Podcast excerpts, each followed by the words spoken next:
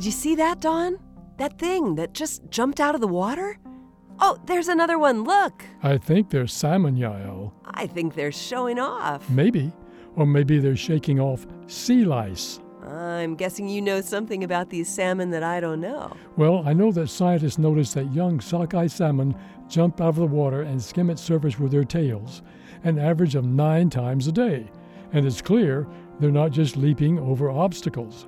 Researchers had a hunch the salmon were trying to get rid of sea lice, since it's known that fish with sea lice jump out of the water fourteen times more often than fish that are sea lice-free.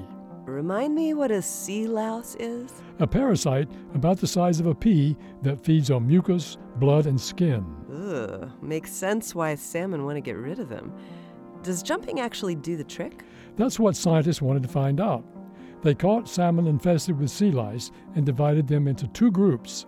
They put one into an ocean pen where they could leap out of the water, and another into a pen with netting covering the water's surface. After three days, the salmon that couldn't jump out of the water had twenty-eight percent more sea lice than the ones that could.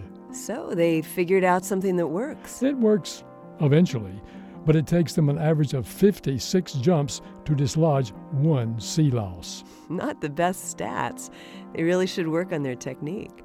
This Moment of Science comes from Indiana University. There are thousands more Moments of Science on our website at a moment of science dot org, where you can view videos and sign up for podcasts. I'm Yael Cassander. And I'm Don Glass.